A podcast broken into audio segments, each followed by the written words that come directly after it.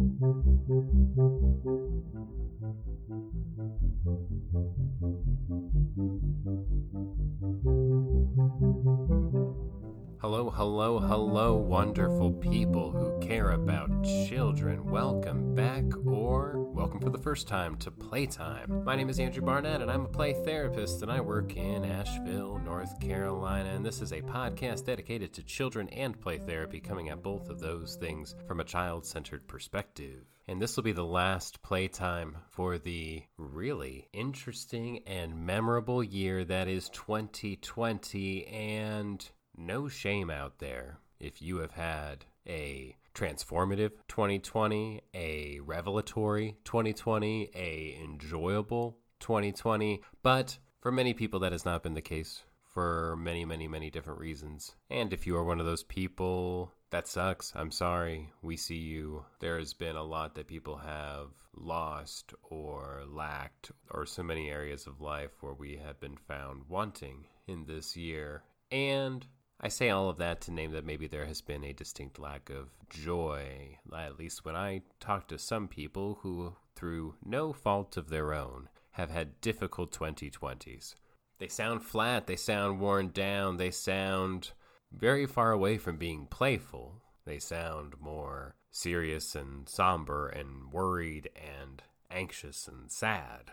And all of that is my extremely roundabout way of saying that I wanted to talk about joy on this podcast and how fundamental, at least for me, joy is in working with and just in being with children. There are times when uh, people will bring something to me, someone I know or someone who listens to the podcast, and ask me what they think they should do or say or how they should approach a particular child that they are conducting therapy with. And that's something that a lot of therapists do. I have therapists that I know who, when I am with a child, working with a child, and I am just not sure what's happening inside of the process, or I don't know if they're benefiting from the process, or if there's something happening in their lives or in the playroom that I'm just not sure what to do with. There are therapists that I go to who I consult with and ask about those things. It's it's it's something that we all do, or that many of us do at least. When that happens, when someone brings something to me, I can take in what they're saying and get stuck on whatever that problem is. Right? It's like okay, they're being defiant in the room, and that's and that's difficult. You're having a hard time setting limits, or they're you feel like they should be in X place when really they're in X place, and you're not sure how to move them in the direction that you feel like they should move, or their parents keep coming in and naming X, Y, and Z complaints, and you want to address those things inside of the session, but there doesn't seem to be an easy avenue for doing that, or you're not sure that the play itself is doing that, or their play seems like uninteresting or something, or like nothing's happening inside of the play. And those those are just some categories of issues but i think that that covers a, a pretty wide spread of the issues that therapists go to other therapists to ask about. If i had to come up with one thing to say back to all of those different answers one solution to the problem at hand if i could wave a magic therapy wand and cast something into the room between that child and between that therapist, if I could do something to change either one of them in any direction to help improve the therapeutic experience in that space, but let's forget about the child. Let's just focus on the therapist and the way that they're going about things. One thing that they could do, or one thing that they could embody, it would be that they experience deep, heartful joy when they are with that child. And that's it. On some level, that will fix literally everything. And what I mean by that joy, or like what the experience of that joy is, is that like, okay, imagine that you are with a child. You are a child therapist, you are an adult, and you're seated, you're seated in a chair and you're and you're looking at a child playing. We're not talking about the words you're saying, we're not talking about anything else. You're just seated and you're watching them and you're taking in what they're doing. And what you're experiencing is a deep joy for them being them, for the person that they are, for the thing that they're that they're playing, of what's coming out of them, of just the just the way that they move and the way that they are Just joy that they're a person, and joy that you have the opportunity as a person to spend consistent time with this child. We are so blessed as child therapists, and I, I mean this with all my heart. And I'll say I am so blessed as a child therapist. I've always loved spending time with children. I find them to be illuminating, fascinating. Their eyes are just so bright and curious. I love watching someone just do this dance of becoming a person in the world, of having moments of something coming out of them that just feels like it's truly from themselves, from some core of themselves, and how how lovely that is when someone's just in touch with themselves in a certain kind of way. And then also when they even when they mimic the adult environment around them. It's so funny. It's so endearing to watch them try different things on, whether it's in play or whether it's in life, as they go about developing a relationship to the adult world and figuring out how to do things. Like, on, on some level, everything children do is very interesting and it says something deep about them and it says something deep about the human experience. When you watch someone develop as a person, you learn what it means to develop as a person and what people learn as they develop as a person, what things they focus on and what things they think about and what things they play through.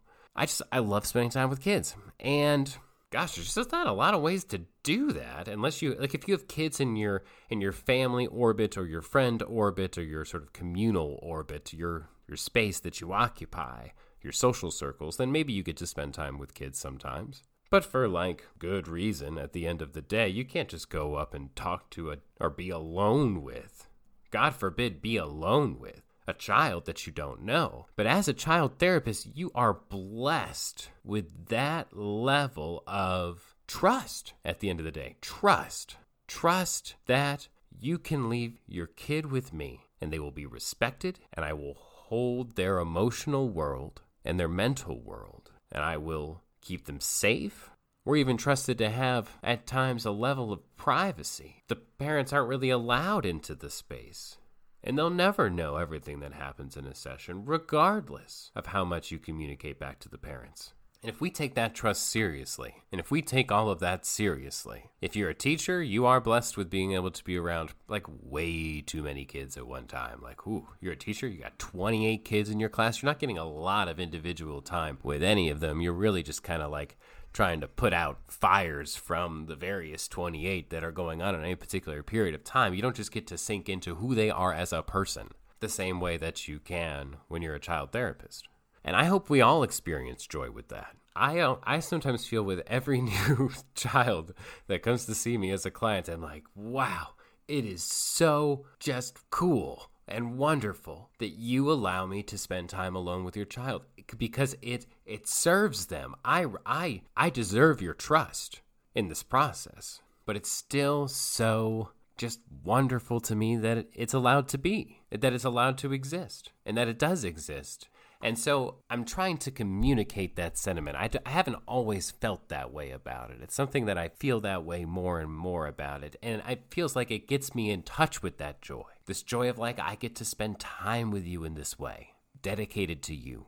And it's a joy to be with you. And I think that, and I don't say this to cast any kind of judgment on the adults in a child's world when I say this, and I mean that. But I think that there are children in this world who don't get to experience an adult enjoying them and feeling joy just by being with them very often. There are some children who miss that. And sometimes it's because they're really big with the things that they're struggling with and the adults in their world from, whether it's teachers or parents or whoever. And you can feel it in the way that adults will talk about a child. Or they're just tired. They're tired and they're worn out. And it can be scary when this child walks into a room. People could start to get their guard up and start to worry that something's going to happen. And then they become kind of reactive or they're, they're more just kind of monitoring for like, is the fuse lit and are they starting to get more and more and more upset and we don't want to set them off and that kind of thing. And when you're feeling that kind of fear, you're not feeling a whole lot of, lot of joy. You're more sort of fixated on these, these things that you're anticipating rather than just sinking back to the, the acceptance of the whole person that occurs when you're experiencing joy by being with someone. And if you're a child and you're missing out on joy in your world, you could also assume that in other environments, people are not going to respond to you and be happy that you're with you as well. And that can lead to sort of recreating this dynamic everywhere that you go. And when a child comes into to therapy, I mean, it might not sound very like scientific to say that simply breaking that cycle, right? Simply ex- experiencing joy and and resting in that place when you're with a child is enough to to to be what the therapy is, right? Like we like to dress it up with other kinds of stuff, like well, they're learning, you know, emotional regulation skills, and they're like developing some kind of. Uh, I, I'm not. I'm obviously having a hard time even coming up with what those things are at the moment, but breaking that cycle in a child's life, being that place consistently in their experience where the other person feels joy just by being with them and getting to share their internal world with them and is genuinely curious about all of the elements of their experience and who they are as a person and isn't trying to lead them towards anything and isn't trying to change anything about them and is just with them completely I think that that does change a person's world. I think that that is enough. That that even is at the very least a a really lovely foundation on which to build therapeutic work upon. And at least for me when I'm asking myself like, gosh, things don't seem to be clicking with this with this child that I'm working with, and they're, they're, I don't know if there's any movement going on here, and I, I can sink back into like, am I enjoying them? And the answer right now, when I'm asking those questions, is usually no. No, I'm not enjoying them. And going into the next session with the mindset of that I am going to just enjoy them during this session. That is my starting intention is to enjoy them. I'm going to throw everything else aside and just sink into that.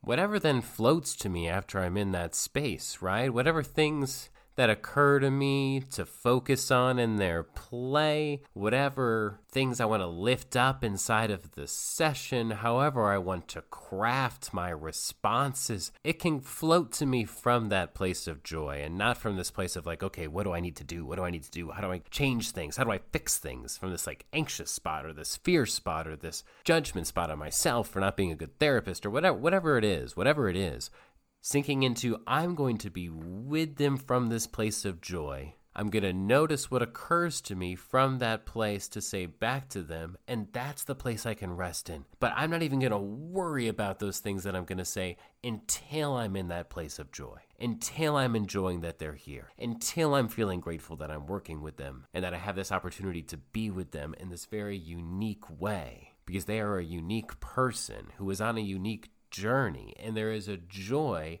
in understanding and coming to know someone and there's a joy in being with other people and there's a joy in being with children.